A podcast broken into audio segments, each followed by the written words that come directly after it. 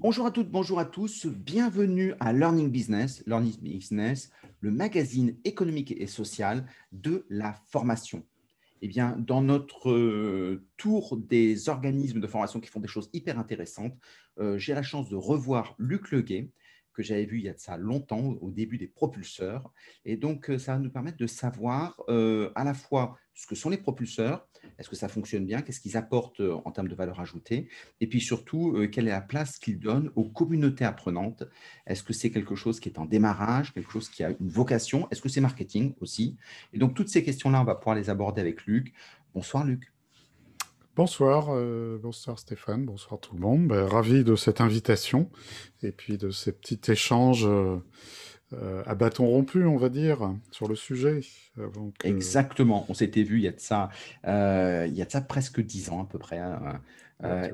voilà, donc ça ne nous rajeunit pas. Et pourtant, on continue à se parler, donc ça c'est bon signe. Alors les propulseurs, qu'est-ce que c'est? Alors bah justement, c'est un groupement qui a été créé il y a dix ans après plusieurs euh, expériences diverses et variées de formats, euh, de formes euh, de, collaboration, société, CAE, c'est-à-dire coopérative d'activité d'emploi, association, entreprise, voilà. Et finalement, euh, les propulseurs euh, réunis, donc je vais, vous dire un petit peu ce que c'est comme forme. Mmh. Donc ça réunit euh, des entrepreneurs qui sont indépendants, qui ont comme seul point commun, bah, comme seul point commun, on en a plusieurs, mais un intérêt pour l'innovation, la nouveauté, un peu dans, dans tous les domaines, évidemment, avec un un point commun qui va être euh, le numérique, euh, mais pas seulement, qui peut être la formation euh, sans le numérique, la pédagogie. Mmh. Mmh. et en fait, les propulseurs, c'est juste une marque qu'on partage, qui nous permet de mutualiser une communication, un certain nombre d'expériences. Et chaque entrepreneur membre de ce groupement, qui est un mmh. groupement donc... Il y en a combien? alors, le noyau dur, c'est quatre personnes, tout simplement, qui est fidèle depuis dix ans, donc euh, que ça a été créé. Et en fait, euh, on associe à notre marque un certain nombre d'intervenants en fonction des missions. Donc, euh, on peut avoir des graphistes, des concepteurs pédagogiques, des, des facilitateurs. Quand on intervient en entreprise, on anime beaucoup de séminaires et donc, euh, on peut être une dizaine sur une opération. Euh, voilà, aujourd'hui, comme on travaille... À titre personnel, pourquoi est-ce que tu as choisi de créer des collectifs? Parce que tu as toujours travaillé dans des, des, groupements, alors qu'en finalement, comme indépendant, tu aurais très bien pu dire, ben, je monte ma boîte, puis je m'associe au gré du vent. Alors, euh, non, j'ai fait ça aussi, oui, oui. Et en fait, il se trouve que bah, j'ai rencontré tellement de personnes qui ont eu des difficultés à un moment ou à un autre d'associés, de, de parts, de, voilà, des, questions euh, purement, parfois administratives, humaines, euh, euh, juridiques, que finalement, le, ce qui nous a semblé le meilleur à partir du moment où tu as confiance avec les, en, les personnes avec qui tu travailles, avec lesquelles tu travailles, eh ben, écoute, tout est basé sur la confiance, donc plus de contrats, plus d'engagement, plus de parts, plus de... Voilà, donc en fait, quand on a un client, il y en a un qui pilote euh, ou qui capte le client, ou qui l'a, ou qui a l'appel entrant, comme on dit. Euh, donc c'est lui qui gère la relation client, et c'est lui ensuite, ensuite qui définit euh, avec les différents intervenants dans le groupement euh, la part de travail de chacun et ce qu'il va facturer. Et donc, il y en a un qui porte la facturation. Voilà, donc en fait, on a simplifié au maximum le, euh, ce processus euh, d'existence d'une d'une marque qui finalement a une activité commerciale, mais à travers, voilà, à travers des, des personnes. Qui avec, avec l'expérience de 10 ans, pour les organismes de formation qui sont majoritairement des indépendants, euh, tu leur conseillerais de, créer des collectifs ou tu dirais, euh, avec le recul, jamais ça? Alors, jamais ça, non. en revanche, avec les disons avec les contraintes administratives des Calliope, Datadoc, etc., qui nécessitent là pour le coup d'avoir une structure juridique, un organigramme, etc. Là, c'est sûr que quand tu présentes un, non-organigramme euh, pour, une, euh, pour une certification euh, Calliope, là, ça, ça, a du mal à passer, on va dire. Donc, mm. il vaut mieux, en ce cas, créer une vraie structure.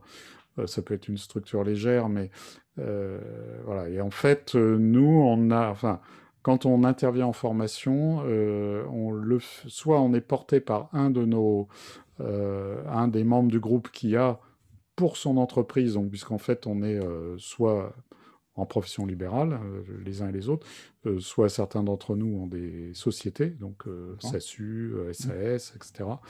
Et donc là, on a deux personnes dans le groupement qui ont toutes les certifications utiles et nécessaires quand un grand groupe nous demande voilà, d'être data docké, par exemple.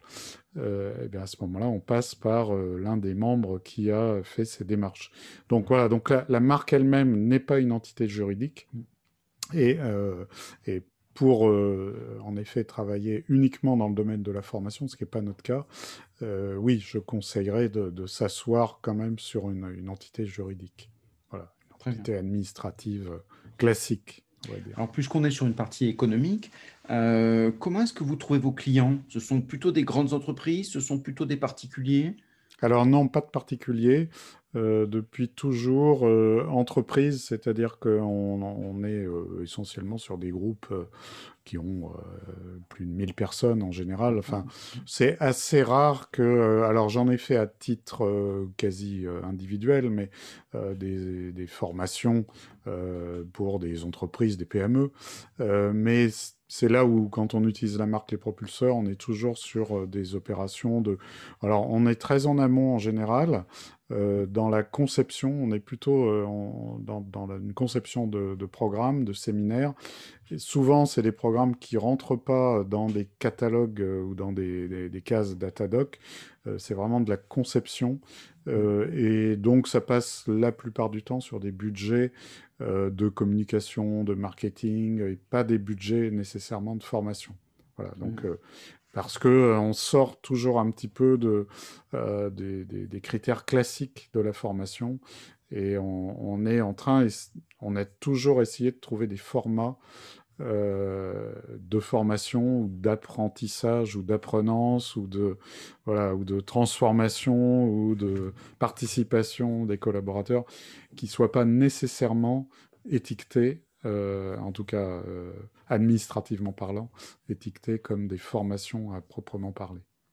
Et, comme aujourd'hui la formation s'est libéralisée sur les formats de la formation, euh, donc on, peut rentrer plus facilement sur des formats qui sont, qui sont non traditionnels et donc beaucoup plus proches des besoins des entreprises. Comment les entreprises font pour te connaître? Alors, euh, ça, c'est une bonne question parce que c'est vrai que ça fait longtemps qu'on se dit, tiens, il faudrait qu'on travaille sur euh, notre communication, qu'on soit proactif. Et en réalité, je crois qu'on on n'a jamais été ou très peu. Et ça marche quand même, donc très bien. Mais oui, alors ça marche, c'est-à-dire qu'on n'a pas trop besoin de d'aller chercher des clients. Euh, bon, c'est peut-être le fait que chacun d'entre nous, bon, la, plupart de, des intervenants du groupement euh, sont, on va dire pas, euh, sont des seniors, hein. donc on est là mmh. sur le dans, dans un domaine avec des relations et un réseau euh, de, clients, d'anciens clients, euh, de, collaborateurs, d'anciens collaborateurs, assez large. Et donc ça, ça suffit en fait pour assurer notre volume d'activité. Et en fait, on arrive souvent, euh, parfois, après des expériences malheureuses qui ont été faites avec des clients alors je, ne citerai pas de nom d'ailleurs, c'est pas le. Euh, donc qui ont qui ont euh, qui sont passés par des catalogues de formation euh, classiques traditionnels et c'est très bien hein, bien sûr qu'il y a beaucoup beaucoup de, formations on dirait au catalogue ou fait par des organismes de formation qui sont tout à fait pertinentes et, et utiles. mais aujourd'hui il y a, aujourd'hui et depuis probablement en fait depuis ce digital euh, commencer à, à, devenir la norme dans l'entreprise, c'est-à-dire où c'est plus un c'est plus un sujet. Mmh. voilà, il faut que toutes les, tous les métiers se, se voient aussi à travers ce prisme-là. et donc, on, on s'est aperçu que de plus en plus, les entreprises sont demandeuses de, au-delà de la formation, de parcours euh, d'évolution dans leur travail avec euh, la participation réelle dans la construction de ce, de ce parcours euh, des collaborateurs eux-mêmes ou si ce n'est pas des collaborateurs, des responsables de ces collaborateurs. et on est toujours sur du très très spécifique. Mmh. Donc c'est, je, je, dirais que je n'ai pas, on n'a jamais construit un catalogue d'offres parce mmh. que malgré nos, tentatives, parce qu'à chaque fois, en fait, euh, on venait nous interroger justement parce qu'il n'y avait pas dans des catalogues euh, les réponses aux questions que se posaient ou les, les, réponses aux attentes, euh, qui n'étaient pas toujours formulées d'ailleurs, des, des, entreprises. Donc, tu fais que de l'intra. Pardon? Tu fais que de l'intra. alors oui, en réfléchissant, je réfléchis parce que oui, du coup, c'est que de l'intra, tout à fait. Euh, c'est que de l'intra. Il arrive par contre qu'on ait l'initiative en tant que groupement de d'initier euh, des alors on va pas appeler ça des formations mais des sessions de réflexion de travail de production et à ce moment-là on est à l'initiative d'un sujet et on va peut-être trouver un partenaire, un sponsor euh, mmh. euh, pour, euh, voilà, pour porter l'initiative d'un point de vue peut-être logistique, communication. Et à ce moment-là, on, crée un programme dans lequel on peut faire venir du public, mmh. donc qui serait externe et, et qui alimenterait une réflexion que une fédération, une entreprise, une banque qu'elle voudrait, sur laquelle elle voudrait alimenter sa réflexion. Donc, elle va faire venir des, gens à l'extérieur. Mais aujourd'hui, la plupart des, contrats qu'on a, des travaux qu'on mène, euh, c'est vraiment euh, construire des programmes, des séminaires sur mesure pour des besoins spécifiques et souvent dans des temps euh, très très courts. C'est-à-dire que voilà, il y a, aussi la capacité dans, dans ce format de, de, structure, de groupement, il y a aussi cette capacité en fait à aller prendre au, bon, au moment voulu euh, les spécialistes, les experts euh, d'une thématique euh, ou d'une méthodologie de travail. et donc, on peut déployer une formation pour 50 ou 200 ou 1000 personnes en, en 15 jours. Euh, ce que va pas faire un organisme où il va lui falloir trois mois pour aller euh, identifier les intervenants, faire valider les programmes, etc. Mmh. Donc c'est aussi cette capacité de d'être euh, sur un sur un, marché où on n'est pas du tout en concurrence avec des organismes traditionnels, j'allais dire de formation, et, et, on a plus de leviers d'action et de capacité qu'un formateur indépendant. Puisqu'on est, euh, on est plutôt euh, habitué à travailler en équipe. Aujourd'hui, tu as quelle présence sur les réseaux sociaux?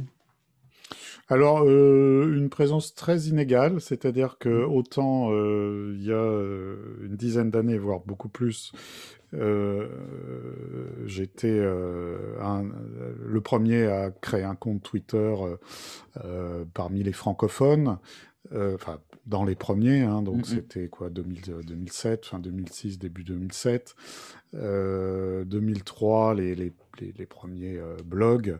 je te parle même pas des années fin des années 90 où, où j'ai créé un certain nombre de sites de sites web pour les premiers médias qui se sont lancés euh, sur ce qu'on appelait au départ le bimédia. Donc, euh, euh, c'était au départ, c'était même l'Express avant le Nouvel Ops, qui était un des premiers hebdo à faire un quotidien en ligne en 98. Mmh. voilà, puis ça a enchaîné, bien sûr, avec, avec des titres qu'on connaît, comme Libé, Le Figaro. On a, alors on a eu des collaborations, on a été souvent embarqué dans des initiatives ponctuelles ou vraiment sur des gros lancements. Et puis on a accompagné, enfin moi j'ai accompagné personnellement beaucoup de lancements euh, de, euh, sur, le, sur le digital de titres de la PQR. Euh, ça a été le cas notamment avec Sud-Ouest sur la réflexion de, voilà, qui, qui, se faisait avec le changement de format. Mmh. Donc il y avait une réflexion sur la, le transfert vers la digitalisation de, la chaîne graphique au départ et ensuite de l'information.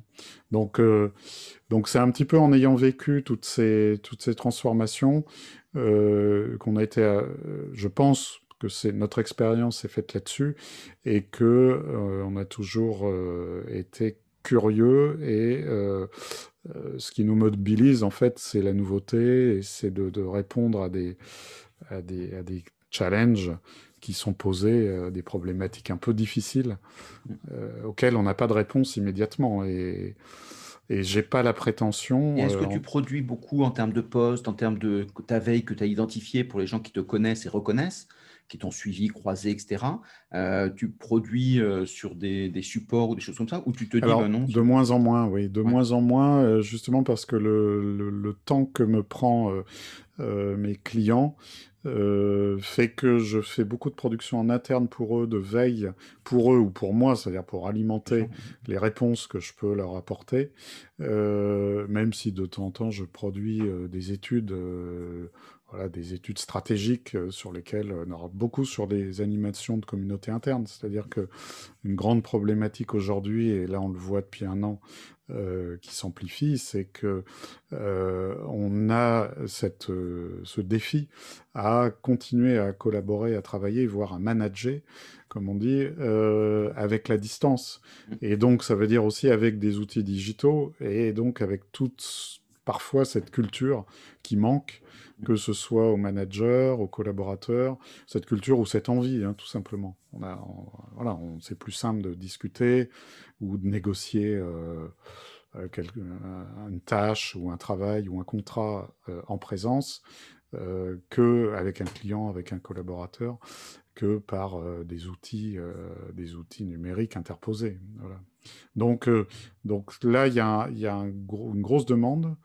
Euh, il y a encore beaucoup de travail à faire, même si cette fameuse digitalisation ou transformation de l'entreprise vers le digital, euh, on en parle depuis un certain nombre d'années, mais euh, on y a été, beaucoup d'entreprises ont été plongées plus vite que prévu malgré elles certaines se sont dit ah ben finalement euh, ben oui c'est vrai finalement on peut être productif on peut continuer à travailler à distance et puis bien sûr on revient on en revient un peu enfin beaucoup euh, on, en a un petit peu assez on est passé du tout ou rien pour mmh. beaucoup d'entreprises donc je pense qu'on va revenir à une euh, maintenant à des un équilibre tout ce qu'on peut appeler la formation hybride tout ce qu'on peut appeler euh, euh, la transformation euh, high-tech, mais aussi low-tech. Qu'est-ce mm. qu'on fait quand le, l'high-tech ne marche plus ou bug ou, mm. est hacké Voilà. Donc ça, c'est des vraies questions et c'est des questions auxquelles moi, je, ça m'intéresse de répondre. Mm. Donc tu, dirais que le confinement, ça a été une chance pour la numérisation?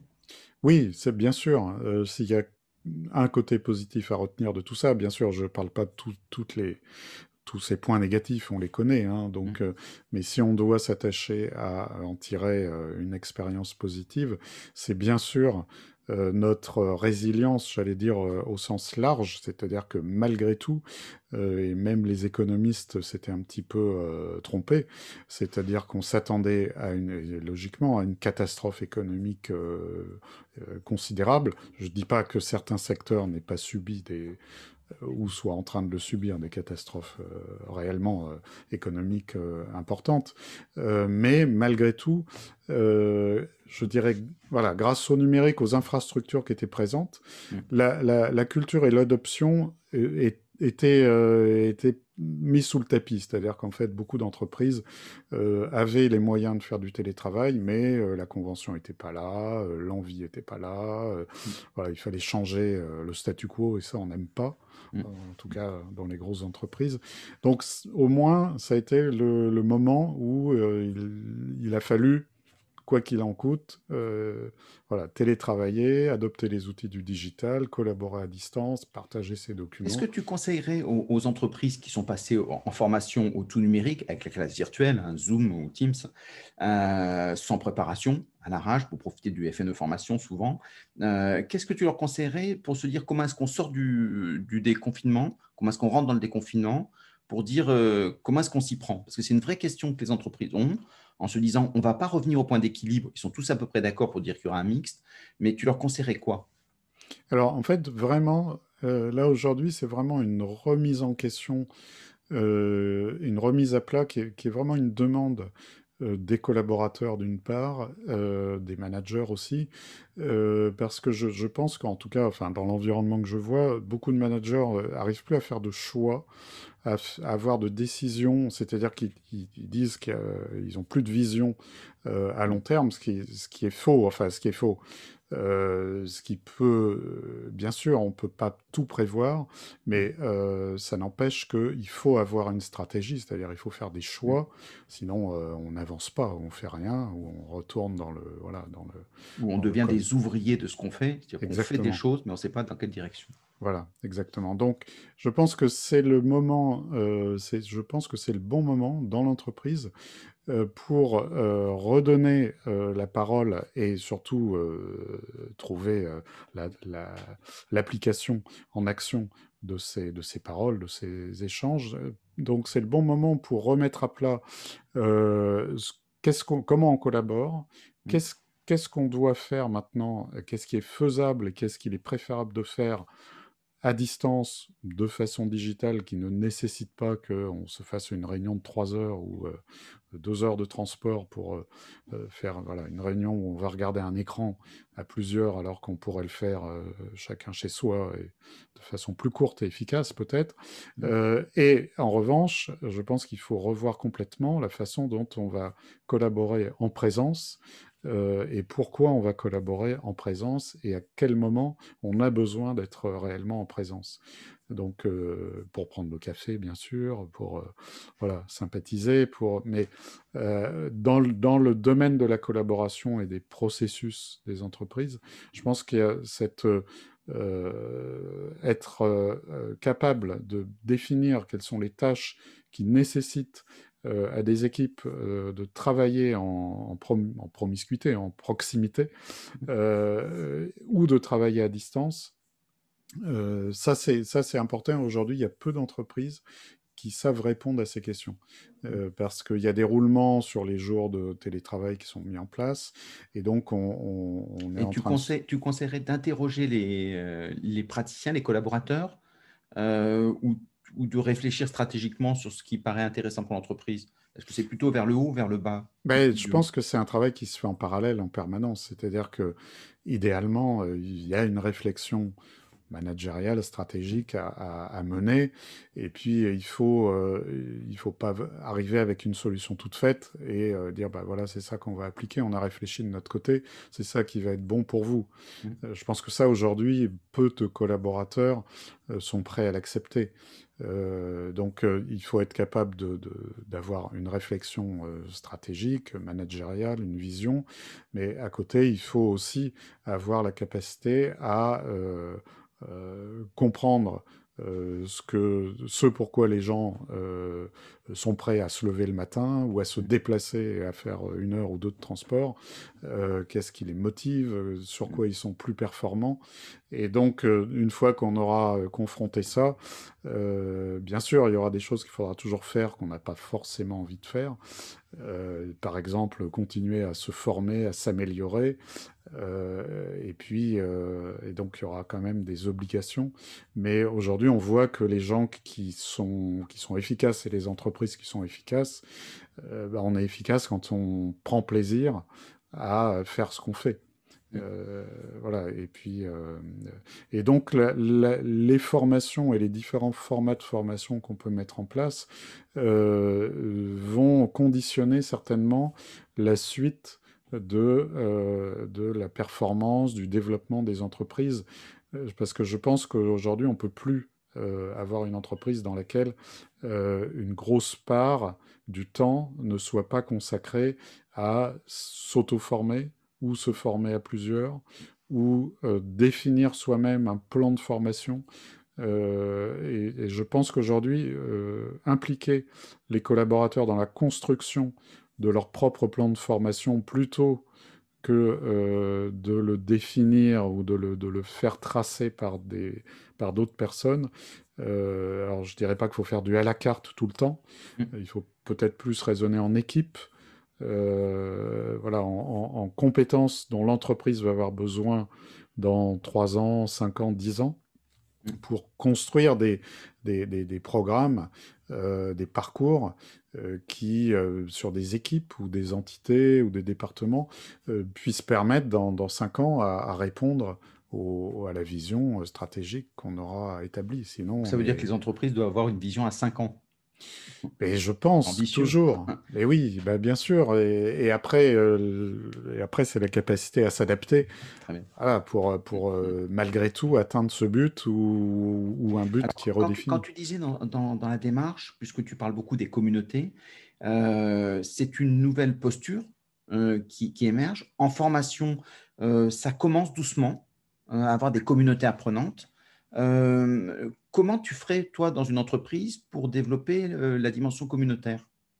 Alors, euh, c'est très intéressant. En effet, ça va être de plus en plus une, demande, c'est-à-dire que euh, on sort de, cette, on sort, pas, encore, mais on, est entre deux mondes. On est dans un monde où on continue à exister un monde hiérarchique avec euh, des tâches attribuées, des postes, des fiches de poste, euh, voilà, des fonctions, des, des reporting, euh, des objectifs à tenir, etc.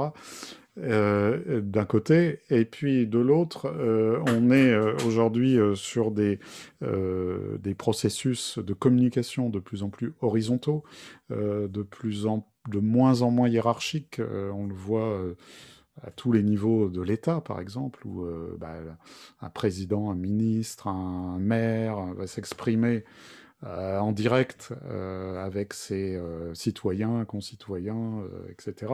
Donc, donc tout le, tous ces circuits de communication traditionnels qui étaient, très, qui étaient des canaux très compliqués, des circuits de, de voilà, de validation, etc. Donc ça, ça coexiste encore, hein. c'est-à-dire qu'il y a encore des agences de com, euh, heureusement, et des agences euh, de, relations euh, publiques, de relations de presse, etc. Mais en parallèle de ça, il y a un autre monde qui se crée où on, voilà, on, communique en direct, on va au contact, et, je pense que donc ça, c'est dans la société, et dans l'entreprise, c'est la même chose, c'est-à-dire qu'il y a encore cette structure hiérarchique euh, ancestrale, j'allais dire, euh, très euh, structurée, structurante, voire, comment dire, un peu figeante, sclérosante.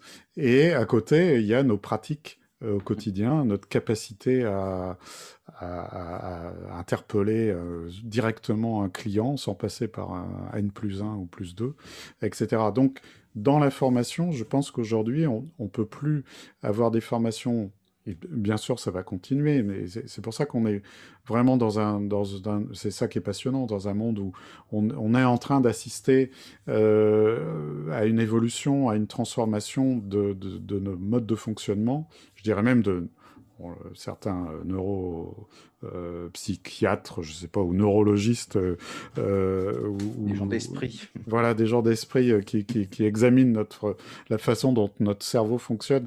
On, constate même sur notre cerveau lui-même, par imagerie, on constate que notre cerveau ne fonctionne plus et, les, les, les, connexions cérébrales sont modifiées par nos modes de communication actuels. Donc, si je passe trop de temps sur un écran ou beaucoup de temps sur un écran ou à manipuler des écrans, je vais, avoir une... Alors, euh, tu as raison sur, la démarche, et beaucoup de responsables de formation, par exemple, se disent, je vois bien que le communautarisme, c'est quelque chose d'intéressant, le peer-to-peer, on, on, fait, on développe des gens qui se mettent en pratique, on leur demande d'apporter des contenus avec des learner generating content, c'est-à-dire que c'est eux qui apportent des problèmes pour qu'on les traite ensemble, enfin, toutes ces techniques-là, ils se disent, OK, ça me paraît bien, mais comment je fais moi qui suis canal historique pour franchir le pas euh, et pour rentrer dans ce monde je ne sais pas comment ça marche, comment ça se pilote. Et donc, ça sent un peu le, fait que ça va me revenir en pleine figure et donc autant pas le faire. Si toi, tu avais des conseils pour leur dire, moi, j'aimerais bien, quels sont les conseils que tu leur donnerais? Alors aujourd'hui, enfin le, premier conseil, je ne sais pas si ça répond directement à ta question, mais euh, moi la, première attitude, en tout cas, euh, c'est peut-être pas un conseil, mais euh, si, si je peux conseiller quelque chose, c'est d'avoir une attitude relativement humble par rapport à l'attitude classique de, de, celui qui sait et qui va transmettre un savoir. je pense qu'aujourd'hui, bien sûr, il y a des personnes qui sont plus expertes que d'autres. Un formateur, pour moi, c'est euh, un peu comme un journaliste, c'est-à-dire c'est, c'est pas, alors il y a des formateurs qui sont des experts dans des domaines très pointus, euh, mais à ce moment-là, je les appellerai plus des experts. Le, formateur, c'est un peu comme un journaliste, c'est quelqu'un qui doit vulgariser la connaissance, qui doit donner accès à une connaissance euh, à laquelle on n'avait pas accès avant, et donc c'est d'abord un vulgarisateur. C'est pour ça que je pense qu'il y a quand même des points communs avec le journaliste ou avec le journalisme, où là aussi il peut y avoir des journalistes spécialisés qui sont euh, brillants et qui, euh, voilà, qui, qui, qui, ont des domaines d'expertise. Euh, et le formateur, bien sûr, a des domaines d'expertise, mais il n'est pas capable, surtout aujourd'hui, de, de, tout savoir plus que les 20 ou 30 ou 100 participants qu'il a devant lui. Donc aujourd'hui, il faut changer notre attitude. et parce que moi... On dirait qu'il devient un animateur de communauté voilà, c'est pour ça en fait. Mmh. Donc je, pense qu'aujourd'hui, son, son, rôle, son attitude, c'est toujours d'aller rechercher, euh, d'être curieux et d'aller, comme il l'a toujours fait, mmh. euh, d'aller chercher euh, voilà l'information, de, la, bonne façon de transmettre son enseignement, son, son information, sa formation, mais de le faire aussi en, en puisqu'on sait que le meilleur moyen euh, d'apprendre quelque chose, c'est d'être capable, c'est d'aller jusqu'à être capable de le transmettre soi-même. Donc, euh, euh, vous, vous, avez acquis cette connaissance, vous avez intégré cette connaissance. quand vous savez la transmettre, on estime que vous êtes au, top niveau. Si vous avez juste lu le cours, bon, il y a peu de chances que voilà, vous l'ayez intégré. donc, je pense qu'il faut, bien sûr, c'est toujours pareil, c'est une question de dosage, c'est-à-dire que on peut faire de la pédagogie inversée, j'en use et j'en abuse un peu, mmh. aussi des fois parce que je me dis, bah, par rapport au temps d'énergie, d'investissement que je vais avoir pour assurer euh, trois heures d'une formation, ou euh, si je connais pas bien le sujet, il va me falloir deux jours pour bien préparer ces trois heures. Je me dis en réalité, euh, les personnes que j'ai en face de moi, en fait, tout ensemble, elles ont peut-être 50%, 60%, 90% de la connaissance que je vais essayer de leur transmettre, elles l'ont en fait, mmh de, globalement. Euh, pas individuellement peut-être, mais globalement. Donc, euh, comment faire pour que déjà toutes ces, toutes ces connaissances que j'aurais pas besoin de leur transmettre, que individuellement chacun euh, a, comment faire pour que cette connaissance soit partagée, qu'elle soit transmise par ceux qui l'ont aux autres. Donc, c'est vraiment de, de la connaissance, de la partage du partage de, connaissances. Donc c'est une autre modalité mmh pédagogique euh, où le, formateur va plus être en retrait. Il a, il a par contre toujours son, plan de formation. Il mmh. sait, voilà, il sait quel est l'état de la connaissance de ses études, de ses, de ses apprenants euh, en début de formation, et il, sait où il veut les amener. Voilà, il faut qu'il sache euh, ça, ça et ça. Il y a quand même voilà, s'il n'y a pas un syllabus, il y a un programme, il y a un certain nombre d'objectifs à tenir. Donc, euh, il, a, il a son plan, mais c'est pas lui qui va faire un cours descendant du début à la fin. Et donc, toute la difficulté et toute son intelligence doit être orientée vers comment je vais faire pour que ceux qui savent des parcelles de ce savoir que je veux transmettre, comment faire pour qu'ils arrivent à le, à le partager. Et mmh. après, donc, euh, et c'est là où il faut, parce que les participants ne sont pas toujours des pédagogues. Donc, mmh. beaucoup de participants, beaucoup de personnes ont des connaissances euh, qui ne savent pas toujours transmettre. Donc, c'est là où il y a un travail euh, de, méthodologie, de pédagogie, de technique, je dirais, pour que ce soit intéressant, qu'une personne qui ne sait pas bien s'exprimer puisse le faire sous une autre forme que l'oral, par exemple. il faut varier les formats, voilà. Enfin, et donc là, on retrouve en fait toute la, tout le travail qui est demandé habituellement à un formateur. Et, et tu dirais que présentiel ou distanciel, c'est la même mécanique? Alors pour moi, oui, en, partie, bien sûr. Euh, les, objectifs euh, sont les mêmes. A priori, hein, on va euh, que, la personne soit là ou à distance. Des fois, vous avez des personnes qui sont présentes dans la salle et en fait qui sont beaucoup plus distantes que ce que vous pensez. Donc, alors que à distance, vous pouvez avoir quelqu'un pour, lequel, si c'est une visio, bah, il ne va pas avoir mis la caméra, vous n'allez pas le voir. Et en revanche, il va être totalement euh, attentif à ce, que vous dites, parce que vous, êtes concentré, vous avez enlevé tout ce qui est superflu et vous êtes concentré sur euh, le contenu à apprendre et au lieu de passer peut-être une journée en présence dans une salle, euh, il va passer surchauffé, bon, voilà, je disons des mauvaises conditions. Il, existe aussi des mauvaises conditions de, formation, d'apprentissage en présence. Et donc parfois, l'apprenant peut être plus euh, réceptif euh, à, à, un enseignement à distance si celui-ci est bien dosé, distillé au bon moment et que euh, ça va lui servir euh, rapidement. Donc, je pense qu'en fait, la question de la distance et de la présence, c'est presque, c'est pas totalement, mais c'est presque une fausse question qu'on a souvent question, euh, on a souvent tendance à mettre au début. Et moi, je, m'efforce aujourd'hui, on, me demande d'animer beaucoup de formations pour des équipes, et je les propose en fait dans les deux formats, avec évidemment des des, durées et des rythmes différents. Et donc là où, par exemple, on, je vais dire, bon, bah ça, ça peut faire une journée de formation, et puis euh, une semaine après, on va refaire une autre, euh, bah, euh, je, vais proposer de décliner ça en six sessions de deux heures en ligne, ou d'une heure et demie. et donc, je vais m'efforcer de concevoir le parcours pédagogique présentiel comme distanciel en le découpant pour que euh, bah, à la limite, une semaine avant, on me dit bon, bah, finalement, on va le faire à distance parce que euh, euh, présence, là, c'est pas possible. Ou à l'inverse, on va le faire en présence. Ah bah chouette, alors bon, bah, c'est bon, j'ai tous mes modules. Voilà, et, donc, tu, et tu crées une communauté dans ta pédagogie asynchrone? Alors, par, normalement, oui, dans, la, dans les faits. C'est-à-dire qu'en en fait, c'est un, un, un, objectif euh, de faire en sorte que euh, les apprenants puissent euh, échanger, en tout cas avoir de la matière avant mmh. de, venir dans une formation. il faut qu'on puisse savoir où en est chacun, mais globalement, l'effet communautaire se fait en, en mode synchrone.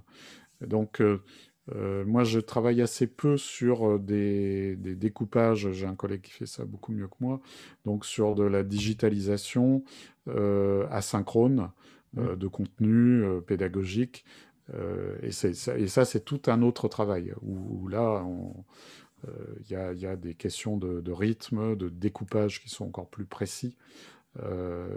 Qu'en présence. C'est vrai qu'une formation à distance, elle, reprend quand même beaucoup de codes, peut-être un peu trop hein, d'ailleurs, mais beaucoup de codes de la formation en présence. Donc je pense les, les premiers euh, MOOC, qu'on a appelé MOOC euh, mmh euh, conçus au MIT, n'étaient finalement que des visioconférences, des retransmissions des cours magistraux en, vidéo. Et mmh. donc après ça a été chapitré, découpé. Voilà, donc donc c'est vrai qu'à chaque fois qu'il y a une nouvelle modalité, on, calque, on, transpose euh, les, les, méthodes et ce qui existait avant. Donc peut-être aujourd'hui, on est en train d'essayer d'adapter euh, les formations à, ces temporalités asynchrones, et c'est un autre travail. Hein. un mmh. autre travail euh, qui, qui, est difficile parce qu'il faut avoir la, la volonté de la personne d'elle-même euh, de se fixer euh, euh, une heure ou deux à apprendre quelque chose. Enfin, on le voit, la, mmh. la, motivation est différente quand vous avez rendez-vous, que ce soit en ligne ou à distance, pour une journée ou une demi-journée de, de, réunion ou de formation. si on vous dit, bon, bah, tu fais ce module quand tu veux, bah, si on n'est pas très motivé, on va le faire au dernier moment et pas toujours dans de bonnes conditions. Donc voilà, donc aujourd'hui, en fait, le défi, je pense que le défi, il est justement communautaire, là où on a conçu les formations au départ dans, un, dans un objectif de, perfectionnement personnel, mmh. donc avec cette sanction qui va être la certification, le diplôme, voilà, la reconnaissance du parcours accompli. Aujourd'hui, en fait, on réalise que euh, le, monde se complexifiant, les technologies devenant de plus en plus euh, euh, pointues, on a de plus en plus besoin de personnes pointues, compétentes, donc de formation et de savoir très spécifiques. et donc, on va avoir besoin aujourd'hui de constituer des équipes apprenantes et des équipes performantes qui, ensemble, ont la palette des compétences qu'il faut pour faire marcher une entreprise ou euh, voilà, résoudre un problème complexe. Euh, et donc, euh, là où on voyait la formation, je pense, hein, mais après c'est une vision très personnelle, on voyait la formation comme un, moyen de promotion personnelle, un moyen de ah ben tu pourrais voilà tu pourrais devenir prendre la place du N plus 1 en, faisant telle et telle formation. Donc c'était aussi un moyen de motiver peut-être les, personnes. Aujourd'hui, je pense que l'entreprise a intérêt à développer euh, des communautés euh, d'échange, pas seulement pas pour être toutes au même degré de connaissance d'un sujet, surtout si c'est un, sujet expert, mais en revanche, d'être capable à plusieurs de partager les, bonnes passerelles, de faire les liens, euh, ça, ça se fait avec la communication, mmh. euh, entre des expertises et des, savoirs qui sont des fois tellement pointus que euh, je, vais, une grosse part de mon travail, mmh. au-delà de mon expertise, ça va être de vulgariser, de faire comprendre, de faire passer le message, de, de défendre euh, si je puis dire, ou de, de vendre, ça serait pas le terme, mais euh, de valoriser, d'expliquer. Mmh. Euh, voilà, l'importance. Certains disent aussi de marketer. Exactement, voilà, mmh. de, de, marketer, de, de, valoriser, je dirais, mmh. de faire valoir le, soit l'expertise que j'ai, soit ma connaissance, soit de la, voilà, de la, de la défendre. Et donc, plus on va avoir de communautés de, à la fois apprenantes et de travail, et d'échange de bonnes pratiques, plus on aura cette facilité à, euh, à, se comprendre. Et en fait, la, grande problématique de la formation, c'est déjà euh, c'est de se former soi-même et de comprendre des choses voilà, plus élaborées, plus complexes que, euh, que ce qu'on savait avant la formation, mais c'est aussi d'être capable de s'ajuster avec les connaissances des autres ou de s'adapter Mmh. à euh, des choses pour lesquelles on n'a pas été formé. Et ça, c'est, à mon avis, le défi euh, à venir des, nouvelles formations. C'est que euh, bon, l'école était là et, là, normalement, pour vous donner les clés pour apprendre à apprendre mmh. et non pas seulement à apprendre. Donc, avoir la démarche d'esprit qui va vous permettre de d'apprendre sur le tas ou d'apprendre au moment où il y a quelque chose de nouveau à comprendre euh, et aujourd'hui, peut-être c'est ça la capacité aussi d'une entreprise, c'est qu'il euh, faut qu'elle planifie des formations, bien sûr, mmh. pour euh, les années à venir. il faut qu'elle sache identifier des compétences qui ne sont pas encore existantes dans ses troupes, et donc d'amener les gens à être compétents dans, dans, les, dans les années qui viennent sur des nouvelles compétences.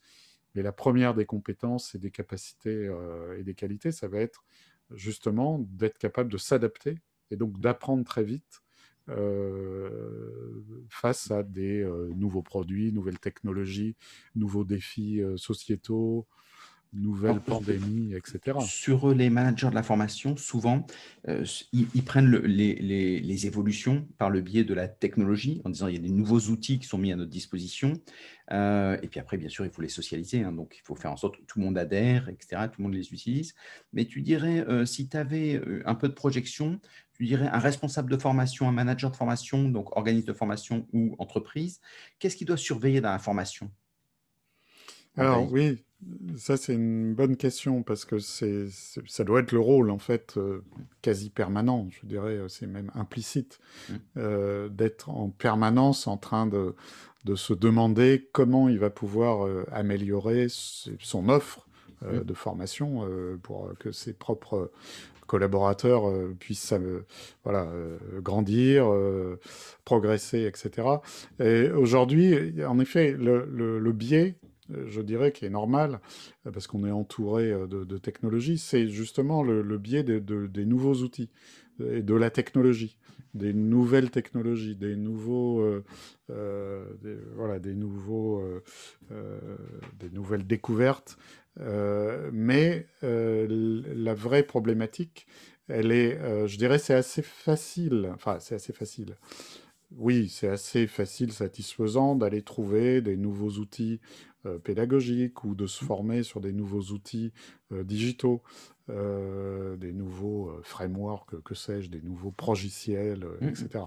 Alors là, on peut faire des catalogues de formation quasiment infinis.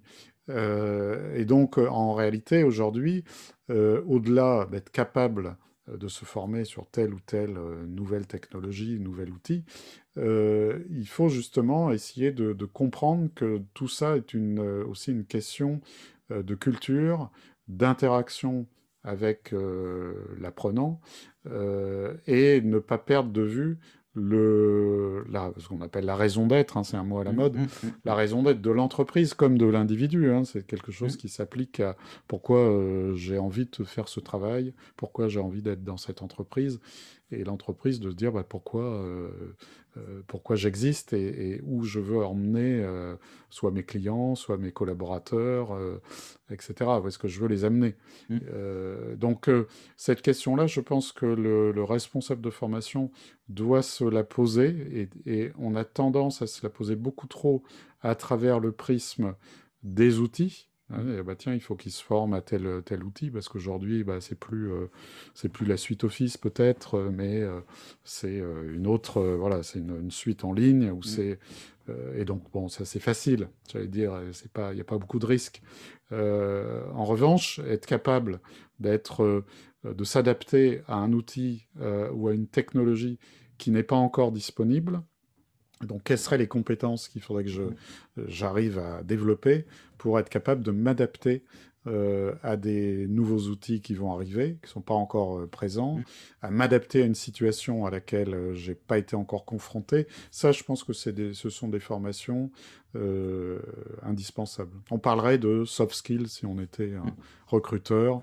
Voilà. Et c'est plus difficile de, de, de, former, à mon avis, sur ces soft skills, donc sur ces compétences qui ne sont pas des compétences euh, techniques, euh, qui sont un peu moins formelles, euh, parce que ça va être plus difficile ensuite d'évaluer avec un, quiz que vous avez bien tout compris. parce que voilà, c'est un petit peu plus. Donc il faut qu'effectivement le responsable de formation devienne curieux encore plus qu'il ne l'est aujourd'hui, parce que c'est vrai que ça part un peu dans tous les sens, et donc à un moment, lui doit redonner du sens avec tout ce qu'on lui propose, et donc il doit faire des choix, arbitrer, etc. Et pour ça, il doit rencontrer des gens. Et donc, c'est tous ceux qui ont apprécié la clarté de ce que tu, as donné, parce qu'on arrive à la fin de l'émission, euh, s'ils veulent te, rencontrer, euh, te croiser, euh, comment est-ce qu'ils font? Ah, ben, en vrai, tu veux dire en chair et en os pour Alors, en, vrai, maintenant, c'est possible. Alors, c'est vrai. Mais ce sera toujours avec, euh, avec un immense plaisir. Alors, euh, moi, j'hésite pas à répondre. Euh, j'ai mon numéro de téléphone mobile qui est affiché sur, mon, sur ma bio sur Twitter. Donc, Luc Leguet, on a tout attaché sur Twitter. Et donc, je réponds toujours aux SMS. Euh, au mail, donc c'est pareil, c'est lucloguet.gmail.com. Et voilà, et aujourd'hui, on a tellement d'outils pour euh, se connecter, se contacter, euh, échanger, que c'est toujours avec plaisir que, quel que soit le, l'intérêt, le, statut de la personne qui me contacte, je réponds aussi bien à des étudiants qu'à des, qu'à des directeurs ou à des personnalités un peu voilà, en vue. Et donc, pour moi, c'est un même il euh, n'y a pas de. Y a, pas de donc, même s'ils ont plein de projets, on peut, ils peuvent t'en parler et donc tu, tu, leur répondrais quelque chose. Ben oui, Voilà, après, c'est pas toujours très intelligent, hein, ce que je peux dire, mais... en tout cas, je pourrais leur poser des questions. Exactement. Bravo. Merci beaucoup, Luc. C'était formidable. C'était une très, très belle émission. À très bientôt à tout le monde. Merci. Au revoir. Bye bye. Un plaisir. Au revoir.